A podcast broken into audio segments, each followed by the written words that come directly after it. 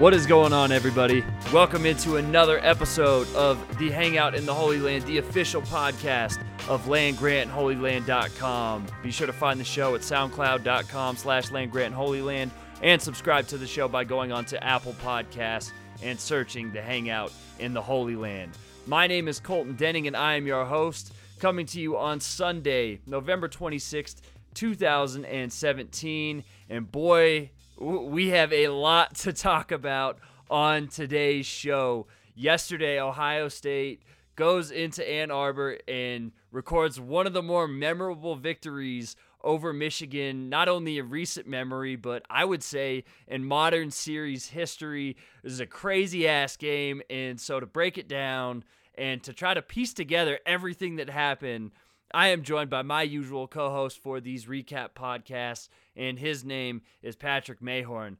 Patrick, I'm still emotionally shot, man. I, I don't even know where to start with today's podcast. Yeah, I feel like I have whiplash. Like, that game was so chaotic and pair it with you know number two miami goes down on friday number one alabama goes down on saturday and it feels like just you know the alabama game felt like an afterthought at that point it's just it was such a chaotic week of college football there's still a week left there's still so many questions and it was just I, I think that this game was kind of the the perfect encapsulation of the way that this season has gone in college football as a whole with how just silly it was at times. It was back and forth, and you know we had injuries, we had camera issues, we had all kinds of things, and it was just it was just pure chaos. Yeah, it was. And speaking of chaos, something that we learned after the game that was like maybe the weirdest story to ever come out of not only any Ohio State Michigan game, but in any Ohio State game I can remember. JT Barrett, of course, went out in the third quarter with a knee injury and we all thought it was just oh he got hit again it was his meniscus the announcer said he's been popping his meniscus back into place for a while which that doesn't sounds work absolutely no. it sounds absolutely terrible I've, I've never heard of that i don't know if that's actually a thing but after the game urban meyer went off and said that before the game a, cameraman of some sort either hit JT or ran into JT. Barrett in the post game, if you haven't seen the video yet, got up and tried to like explain it and and how it happened. It's just all sorts of weird. And we really haven't heard any sort of update. Urban Meyer said he wants an investigation into it. So who knows where this thing goes? But just so many crazy things happen. And we'll get to the actual injury and Dwayne Haskins coming in as we continue to break down this game. But the, the best place to start is probably just from the start. And one of the things that has been evident in these games that Ohio State has either lost lately or have been close has been the way that they've started the game. And they held Michigan to a three and out, but then went three and out themselves. And we will kick it off with the offense here. First quarter offense, man, it, it, looked like it was going to be one of those days because they just could not figure it out. And I don't know if you can really pinpoint one thing, whether whether it was the players, the play calling, or I, I don't even know, but just everything across the board was bad to start the game offensively. Yeah, and I, I think that you know players it's it's hard to say with with execution and stuff because we don't know what the exact play call is or what the play called for. But in the first quarter the play calling was absolutely horrendous. Like that was that was obvious. Um, i think ohio state ran something like eight plays in the first quarter to what felt like you know, 20 from michigan. It felt like michigan had the ball the entire quarter and when ohio state did have the ball it assist the, the, the, the possessions assistantly efficiently uh, essentially geez consisted of you know a jet sweep on first down a, a JT Barrett run on second down and then they go empty set and JT Barrett throws an incompletion on third down. It was just know, it was unbelievably bad, and they just kept doing it every single time they got the ball. Um, I think there was one running back carry in the entire first quarter, uh, negative eight yards to finish the first quarter total. Uh, they figured it out in the second quarter and as the game went on, even with some conservative play calling. But just that first quarter was absolutely horrendous, and it felt like they were going to get blown out. Yeah, and it, it wasn't just limited to the offense either, because after that three and out, they were outscored in the first quarter 14 to nothing and they were significantly outplayed in that first quarter not only offensively and defensively but also into special teams which which we'll talk about too. But uh, defensively and I can't believe we've gone almost 5 minutes without mentioning uh, this. John O'Korn may be the MVP for Ohio State in this game because man, Mi- Michigan's offense and their coaches, for as much flack as they've gotten, and I think a lot of it has been deserved with how they've game planned this season, they had a really great game plan and they took advantage of Ohio State's weaknesses.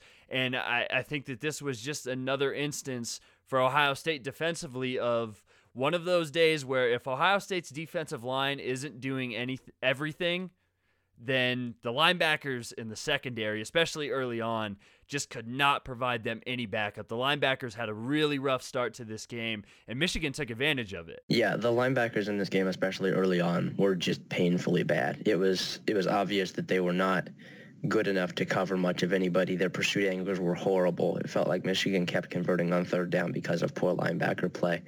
And I mean, I think if anybody else was at quarterback for Michigan, you know, Brandon Peters or even a guy like Wilton Speight, I think if either of those guys were there, this would not have been an Ohio State win just because the the coverage was not there. Michigan's receivers were open pretty much every play.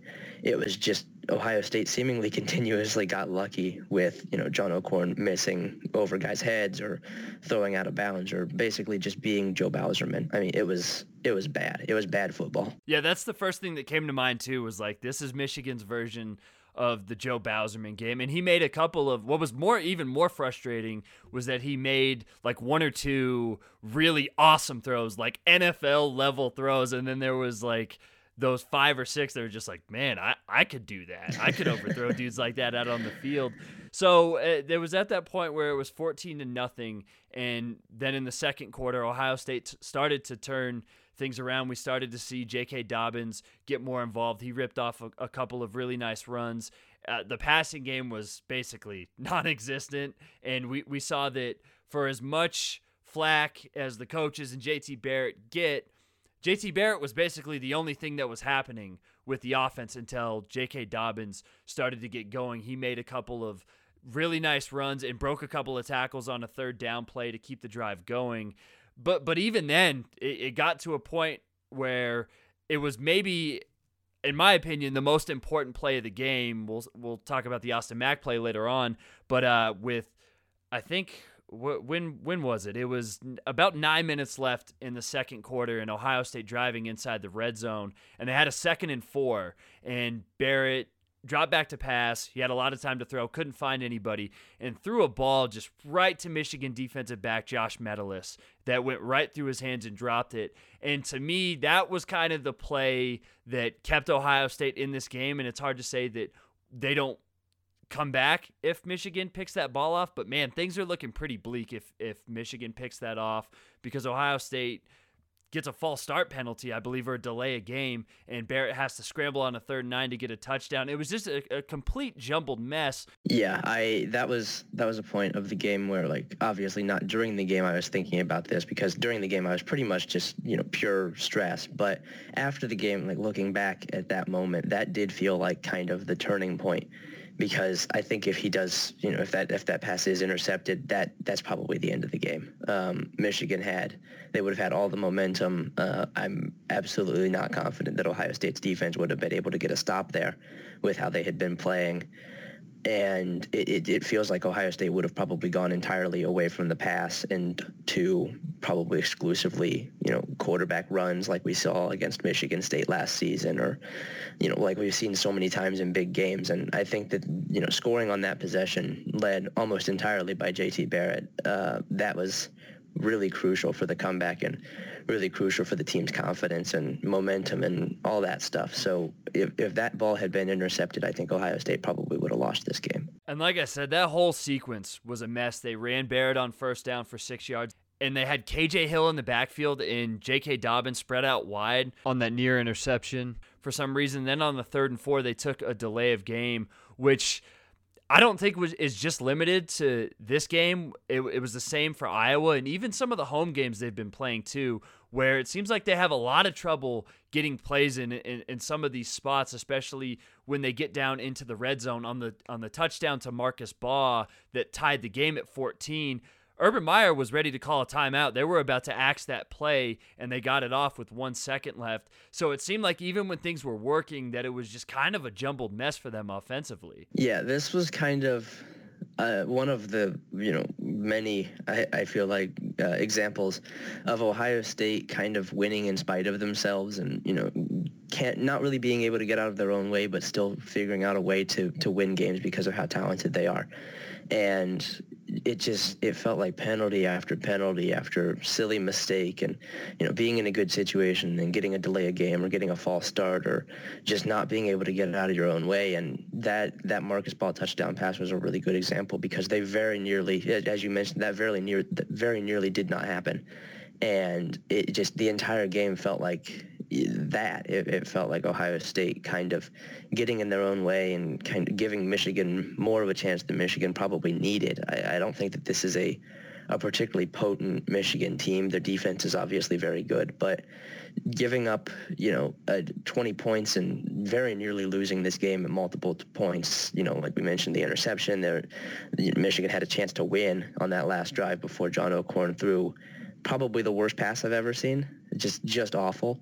Um, but it just it just felt like Ohio State kept not wanting to win this game and kind of had to win in spite of themselves. Ohio State wasn't able to record their first first down of the game until 13:50 left in the second quarter. God. That's that's how bad it was. That is how ugly it was. And before we move to the to the second half and some of the adjustments Ohio State made, we'd be remiss to not bring up the fact that a year after the spot call before the end of the first half, John O'Korn scrambles and runs out of bounds and steps out, and he absolutely got that first down. Like there is yep. no doubt in my mind that that was a first down, and they marked him short.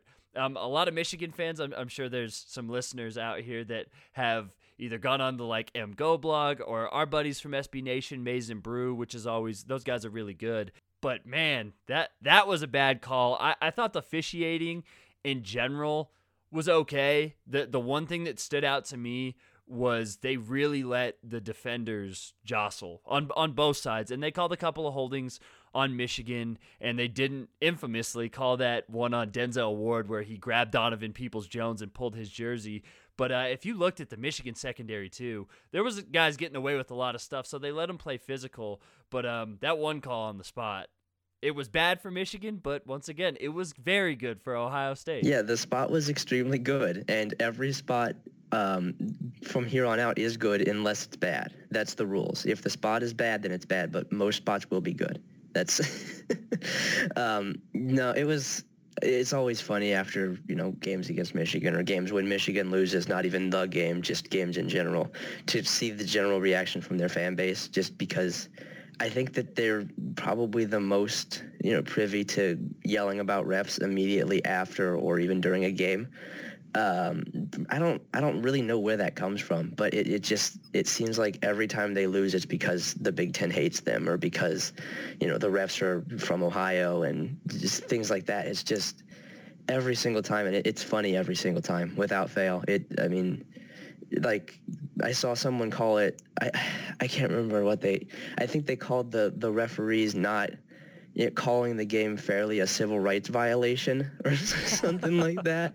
It was just, uh, it was unbelievably, you know, just goofy and out of, you know, from from pretty much from nothing, just trying to find excuses for, you know, why you couldn't win the game when you have John O'Korn at quarterback. That seems like maybe the first thing to to think of, but it, it's always it's always a delight to do that. So I, I, would recommend anyone go check out some some Michigan boards because I'm sure that they're like calling for Urban Meyer to be beheaded or something. Yeah, Michigan fans are eating each other alive right now, and yeah, like eh, the one. Eh, why would the Big Ten like if they picked one school that they wouldn't want to be down? I guess other than Ohio State, like why would they ever want things to go against Michigan if there was a big time conspiracy? Yeah, the Big Ten's bell cow, Maryland. right. It, moving into the the second half, where things kind of changed, even though Ohio State fell down twenty to fourteen, the defense started to make a couple of more adjustments. The offense started to run the ball really well. We saw that JT Barrett went out with six minutes left in the third, down 20 to 14.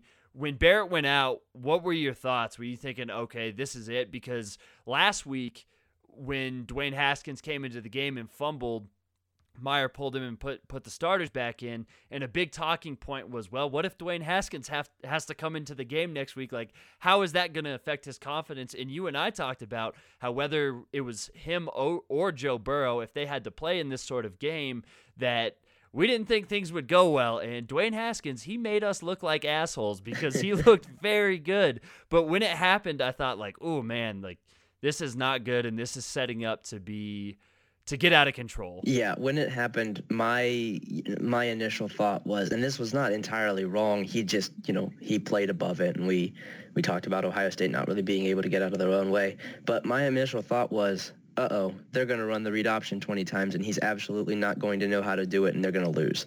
And they ran the read option 20 times. He did carry a few yeah, times. He, he carried a couple times and looked really funny doing it, but um, they still ran the read option 20 times, but it didn't matter just because, hey, Mike Weber and J.K. Dobbins are really good running backs, and seems like maybe getting those guys the ball was the best possible game plan and will always be. But it was just like I, I thought that the play calling would be really dumb and it, it wouldn't fit him. They weren't going to let him throw, and they really didn't for the most part. They they played conservative, which is fine, just because you know they they didn't want turnovers. They didn't want him to get rattled. They just they knew that they had their running backs to trust. And while I don't love that they did it with read options, I think that it worked. Obviously, they won the game, but. Um, he he played really well. He didn't just you know not make mistakes. He did exactly what was asked of him. He completed tough passes, including I mean just an incredible throw on third and 13 after two false starts to Austin Mack, and I have no idea how Austin Mack caught that ball, but he had some really nice throws. Had a completion to KJ Hill um, nearly had a touchdown run. It was just, it was an extremely impressive performance from him, and he really did not look, you know, nervous or rattled at all. He looked like he was ready for it. Yeah, KJ Hill stepped up big time in the the biggest play of the game in the in the second half, and the one that everybody's talking about was the third and thirteen throw to Austin Mack, where not only an awesome throw by Dwayne Haskins, but an incredible catch by Mack, and he takes the contact, hangs on to the ball, and Ohio State goes on and takes the lead eventually on that drive. But there was even some of those problems that popped up earlier that popped up again on that drive because there were two false starts that set up that third and 13 play to Mack and Mack, for his to his credit, he also drew a holding penalty earlier in that drive on a third down, which extended the drive. So shout out to Austin Mack, not only for that play, but he made a couple of other smaller plays that ended up having a big effect on the uh, game. But once they were able to get the lead, I, I think that that obviously gave confidence to not only Dwayne Haskins, but probably the coaches as well in terms of what they were comfortable calling, what they were going to run on third down, because it seemed like they stuck to what Dwayne Haskins did. And I don't want to turn this into should Dwayne Haskins be the starter over JT Barrett. no. But I, I, I, there were there were areas that I think Haskins, and there are areas that Haskins is better than Barrett at. And one of those was on those two third down completions to KJ Hill. He stood in the pocket, and one of them he ran out of the pocket, and he kind of waited for things to develop and went through his reads and was able to hit Hill and hit him in stride too and lead him for those big gains. So I, I was really impressed with the way that Haskins played and just some of the intricacies of his game. And the coaches, I think, used him to his strengths and it showed. Yeah, I just, there were some play calls for him that I really liked. There was one where uh, I, I remember this one specifically. He rolled out to probably the left, um, and then he, it was like a counter rollout. He, he went back to the right, and he had J.K. Dobbins wide open. I think it was J.K. Dobbins, and uh, it was you know it was a really nice play. It was really well designed. It, it worked well, and it just it kind of made me wonder why they don't call that for J.T. Barrett or you know all, all that stuff. But he he certainly has a better arm. That's never really been you know a question. He's he's a better passer. That's the way it is, and you know that doesn't mean that he should be the starter, and he will not be the starter if JT Barrett's healthy, which is correct because you know JT Barrett's a better quarterback. But Dwayne Haskins showed what this offense can be, you know, to an extent. Obviously, they were very conservative. They really didn't let him loose, but I think he showed what this offense can be with a quarterback who's, you know, got a little bit of a stronger arm and is a little bit more willing to to throw a ball into tight spaces. And that the, the tight spaces thing and, and having to make those those is another discussion involving, you know, zone six as Zach Smith lovingly calls them, and Zach Smith as a whole, and you know the fact that there were three receivers who caught passes, but just. I, I think he looked really, really good for a redshirt freshman, and he, he showed that you know, if Ohio State has receivers who can consistently get open, they call plays that allow a quarterback to go out and, you know, make big throws, that is, you know, that can be successful. That can open up the running game for J.K. Dobbins or for Mike Weber. And that, you know, Dwayne Haskins is capable of running this offense even though he's not the traditional Urban Meyer quarterback. What do you think of the defense in the second half? Because they only give up the one touchdown, they blocked the PAT and kept it to a 20 to 14 game and then didn't give up any points for the rest of the game. But I never felt completely confident that they were going to be able to seal the game because whenever there was a play that was made other than Sam Hubbard made a couple of really nice plays, got some penetration. There were a couple of defensive linemen that were able to get into the backfield and disrupt stuff. I never felt like the secondary or the linebackers were able to seal the game. And before people yell at me like, "Oh, well, Jordan Fuller had an interception," he didn't seal that game. John O'Korn sealed that game for Ohio State. Yeah, I, I it, it's just it's kind of the same thing that it's been all season. And obviously, the defense was significantly better in the second half, largely in part to you know, a great performance from the defensive line, specifically Sam Hubbard. Um, Nick Bosa had a really good game. Dre'Mont Jones, Michael Hill had a sack. Um, it was it was a great performance from them, especially in the second half. But outside of you know, Denzel Ward, there's really not much in you know the back group you know the linebackers the defensive backs there's not much there that i can consistently feel like you know is going to make a play or isn't going to get beat uh, Jerome Baker did not have a good game. Tuf Borland did not have a very good game. Chris Worley did not have a good game. You know, Damon, Damon Arnette, it felt like he was consistently getting beat.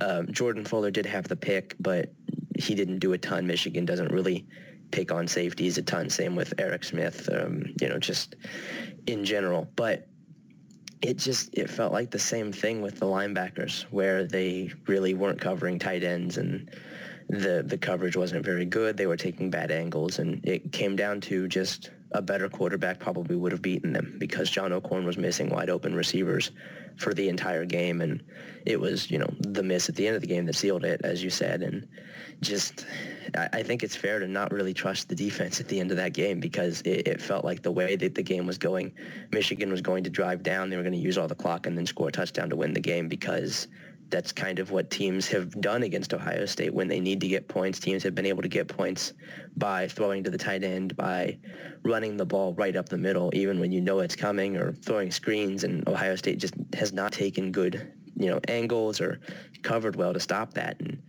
it feels silly to say about a defense that's really good. And I know this defense is really good, but it's just, it, it felt like the same thing that we've seen all season from them. It felt very Iowa-ish yeah. for a, a, lot of the game. And it, it would have felt more, I think, to your point, if O'Korn would have hit those passes because there was a sequence that stood out to me later in the game when it was 24 to 20 and Michigan drove the ball down the field. They were inside the 40 and they had a second and one and that was the play where John O'Korn they were in uh, I formation and they had a pulling guard and he either tripped on the guard or tripped on his feet and lost like three or four yards and made it third and four. And that was the next play where Jerome Baker you brought him up. Finally, finally. I don't want to rip on him, but he finally made a play because he he was awful in this game. Like for the most part, he tipped a pass and broke it up on a play where I don't know who the Michigan receiver was, but uh, he was running a slant and Damon Arnette was on him, and that pass looked like it was going to go through. And if it did go through, it was at the very least a 20 to 25 yard gain, if not a touchdown, because Arnette got beat pretty bad. So Baker making that play was huge. And then on a fourth and four, uh, O'Korn had so much time to throw, and Chris Evans was wide open over the middle of the field, and he overthrew him by about two feet. And it just kind of always felt like man, he's he is the reason that Ohio State is winning this game and that the defense is getting off the field if it weren't for some of the plays that the defensive line was making as well. Yeah, and you mentioned that, you know, it was probably largely in part of John O'Korn's inability to complete passes that Ohio State had so much success defensively, especially in the second half and you know, not to look too far ahead or anything to the Big Ten championship game, but Alex Hornibrook is the exact same quarterback. I think he's a I think he's a little bit better. He's a little more accurate. I think he's a little more accurate, but it's essentially just you're rolling the dice. He might complete it. Yeah. He might throw it out of bounds. You you really you don't know. And, you know, I think Wisconsin's a better team than Michigan. Obviously, Wisconsin didn't have much, you know, issue in beating Michigan. But it just, it's going to be another one of those games. And Ohio State really has not proven that they can cover across the middle or that they can cover tight ends or that they even really know what a screen is um, or that when, you know, the other team has four fullbacks in the backfield, they still don't seem to think that they need to stuff the line. It's just little things like that that, that add up and let teams that probably shouldn't gash them consistently, you know, do just that. And Michigan was able to have long, sustained drives because Ohio State didn't seem to know what Michigan was.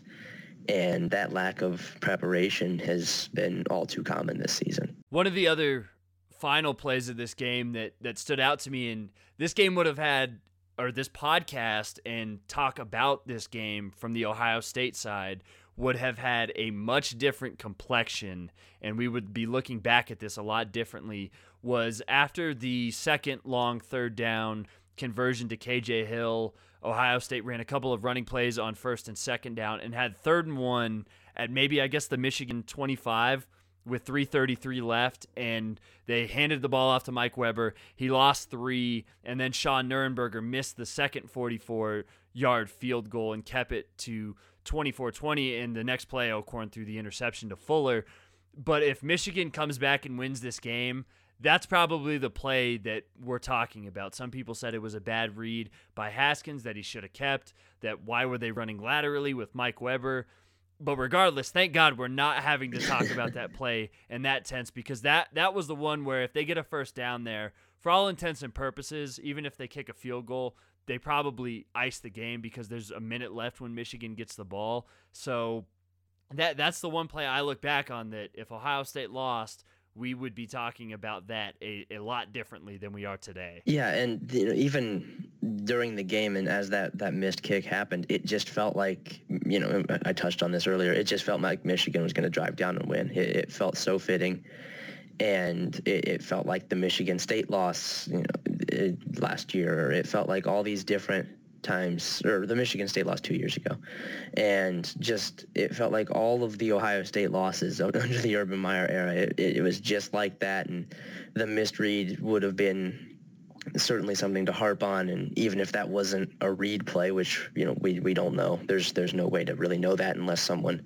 involved in the play says that it was or wasn't, which doesn't matter now. But it it was things like that for the entire game that kept Michigan in the game. It was you know missed opportunities, missed reads, weird play calls on third and one, you know, giving Mike Weber the ball to run laterally, just things like that. And Ohio State still managed to win in spite of it, thanks in large part to a, a very helpful contribution from John O'Korn. But it was just it, it's weird to see Ohio State kind of win a game that they definitely should have lost. And I, I, think that I'm going to continue to feel like Ohio State probably should have lost this game because they didn't play particularly well. Dwayne Haskins was good. Um, J.K. Dobbins was good. Mike Weber was solid. But the defense was not very good. The wide receivers were awful. The linebackers were awful. It was just Michigan wasn't good enough to take advantage. And I think that that's a fair take to have. I don't know if I agree that they should have lost the game because I don't think Michigan should get credit for. no one deserves to win this game. yeah, because it, it, if you if you put out a, a quarterback like that, and I understand that their top two were injured, but John O'Korn was in the mix to be a starter for them early in the season, and I think even started at least a game or two. At some point, started the Michigan State game like that's that's Michigan's coaches are I think are, are just as much at fault despite having the great game plan that they did in managing to lose a 14 nothing lead that they had because they probably should have won this game. But I, I also think it says something about Ohio State's resiliency and, and something that we haven't seen a lot from them other than the uh, the Penn State game when they also came back from a 14 nothing deficit that they were able to fight back and from getting completely outplayed in the first quarter I think at the very least play Michigan even if not outplay them by a little bit for the for the last 3 quarters but after that John O'Korn interception J.K. Dobbins had the big 35 yard run and uh, another 6 yard run to set up Mike Weber's sealing touchdown which ultimately made it 31 to 20 and that that was finally at the point where you're like, okay, you can breathe a little bit because this is this is an 11 point game. This one's over. But the the fact that they were able to seal the game like that with the run when Michigan knows like they're loading up the box, they know what's coming, and that you can rely on a freshman and J.K. Dobbins to pick up a run like that with a freshman quarterback in there as well, and to have Mike Weber seal it, I think it, it has to show the coaching staff like when the game is on the line, these are your guys. And maybe the Barrett injury, because like folks, he's going to start against Wisconsin. like if his knee's healthy to go, you want to save your Dwayne Haskins should start takes because it's not going to happen. Even with Barrett playing, this has to be a reminder to them that hey, these guys can do it. Like, and they should do it. They should be the guys to close out the game. Yeah, and you you touched on it, and I think that the number one thing to take away from this game is the resiliency. I mean, with a redshirt freshman at quarterback, with you know J- Jamarco Jones was not at full health; he was injured earlier on in the game. Um, it was just Uh, Demetrius Knox was was injured at one point in the game too. It just it felt like everything that could have gone wrong went wrong, and Ohio State still won with a very young quarterback who was not their traditional leader, and that's impressive. That's impressive whenever you can do it, and it doesn't happen very often. And it, it's it's a good win. This is you know every time you beat Michigan, that's a great win. And even if this is not a, a great Michigan team, Ohio State overcome, overcame a ton to win this game, even if a lot of those obstacles were, you know, put down by Ohio State. If, if you know, even if Ohio State really couldn't get out of their own way, they still managed to win the game. And that's impressive, even if the defense wasn't particularly good, even if the offense was stagnant at times. It's just, it's it's hard to be too upset when Ohio State beats Michigan. And, you know, obviously I, I, it's it's hard to not look ahead and think, is this team going to find a way to sneak into the playoff? What'll happen in a bowl game? What'll happen in the conference championship game?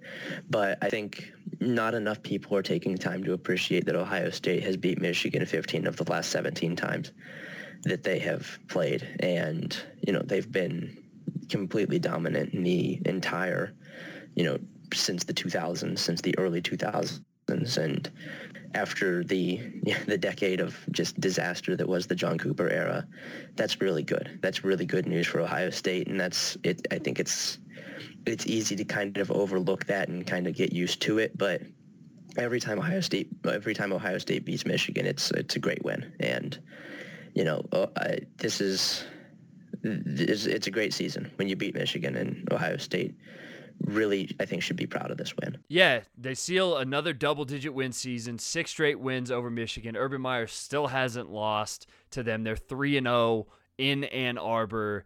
And like you're saying, there, there's never a bad win against Michigan because we've seen worse Michigan teams against almost just as good, if not better, Ohio State teams either lose this game or the game be really, really, really close. We saw it in 2013. Even the 2014 game was really close until the end when Darron Lee had that kind of garbage time fumble recovery for a touchdown. So if people are worried that oh Michigan keeps playing them close every year, that that's what this rivalry game is. That no matter what, both of these teams are, are going to play up to it, and you're going to have games like this. And I think it says a lot about Ohio State's program that the last two years They've played really sloppy in this game, but in the end, they've found ways to win the game. And I think that there is some sort of mental advantage that they have over Michigan right now. I don't know how tangible it is or how to quantify it, but I think that it's there. And until Michigan proves that they can beat them,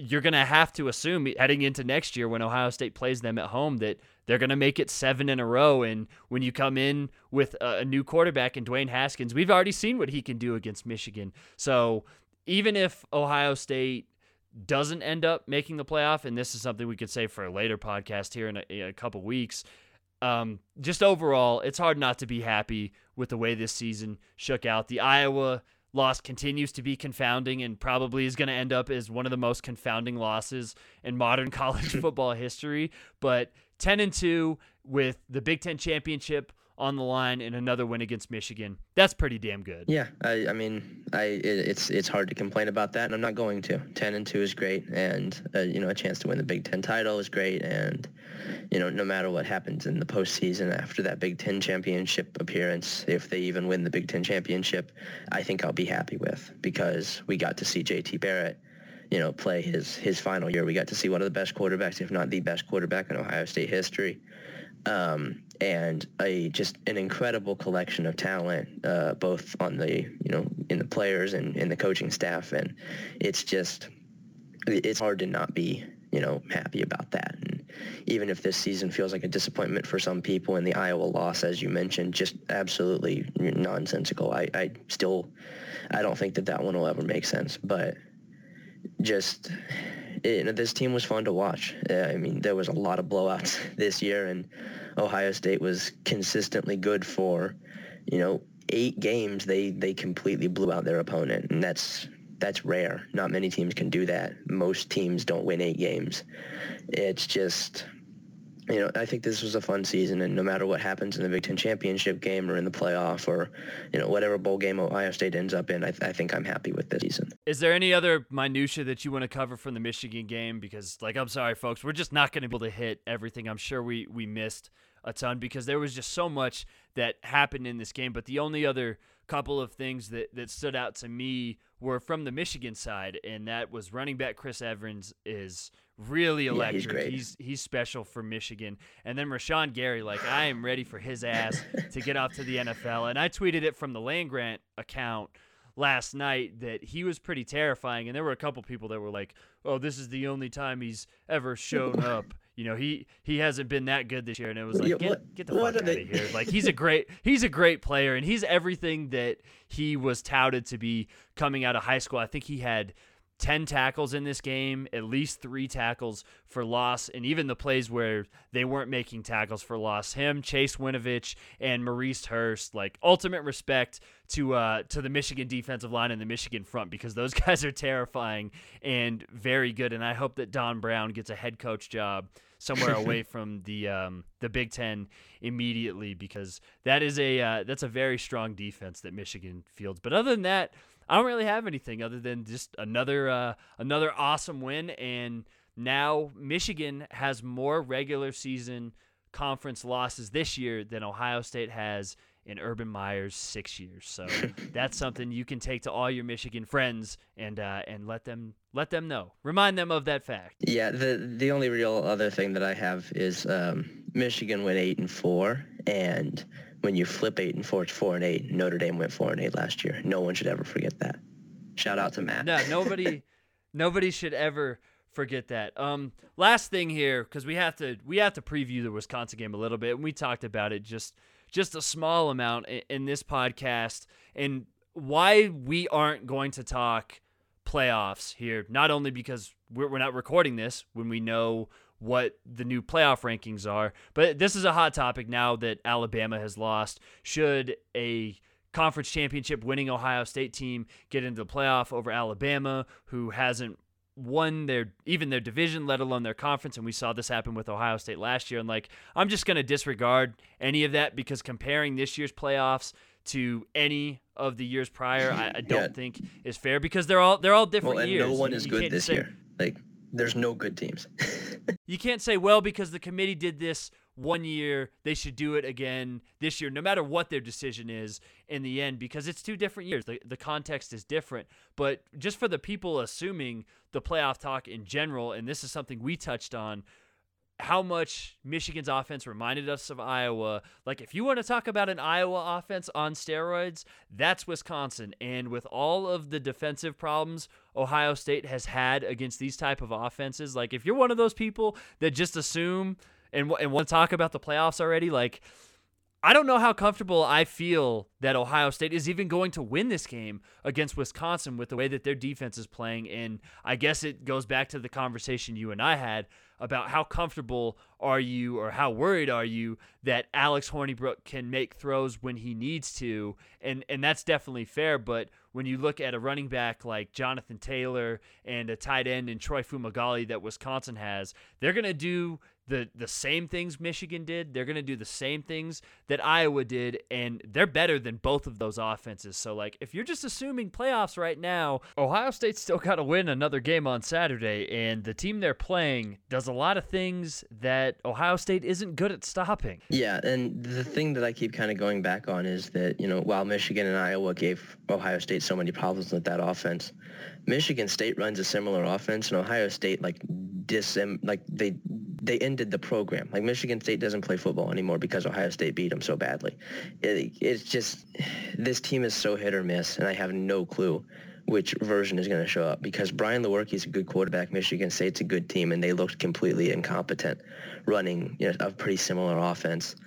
And you know, Wisconsin's obviously better than Michigan State. Wisconsin's you know in the top two in the Big Ten. Obviously, they're in the championship game, and it's just it, it, could go either way, and I really I don't know exactly what to expect from this game. I you really can't say until the game happens, and I think it should be a fun game. I'm looking forward to it. I'm looking forward to all the games this upcoming weekend. It, it's going to be chaotic and you know stupid and fun and college football, and you know even if Ohio State doesn't win, it'll still be fun to watch bowl games. It'll still be fun to watch the playoff, and you know I, I think that you know, people kind of get caught up in the moment. And, you know, if Ohio State doesn't beat Wisconsin, it's not the end of the world. And that's kind of the way that I'm going into it. Yeah, completely agreed. And we're going to have a ton of analysis on the website. So make sure to visit landgrantholyland.com. Also follow us on Twitter at landgrant33. You can follow me on Twitter at Dubsco. We're going to have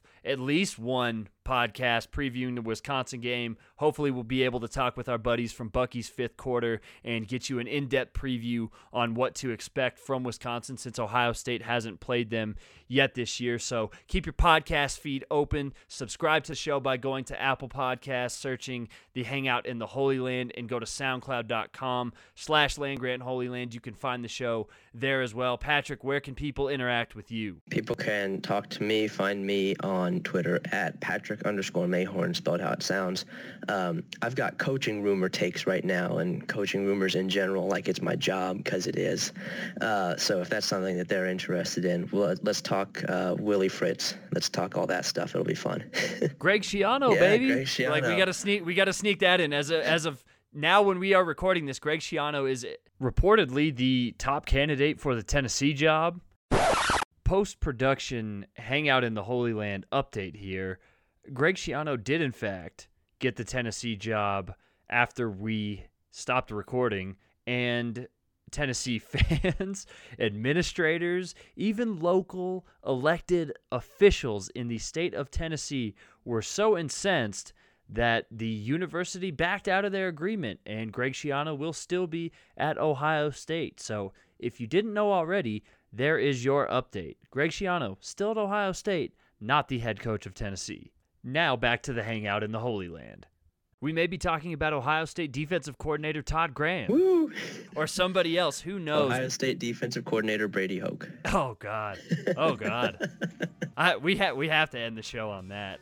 A lot going on this week, not only for Ohio State but college football in general. Coaching rumors. We have the early signing period coming up in less than a month, so always keep it locked onto landgrantholyland.com. And for whatever you need audio wise, stay tuned to the Hangout in the Holy Land podcast right here. We want to thank you guys for listening. And until next time, for Patrick Mayhorn, I'm Colton Denning. This has been the Hangout in the Holy Land, and go Bucks.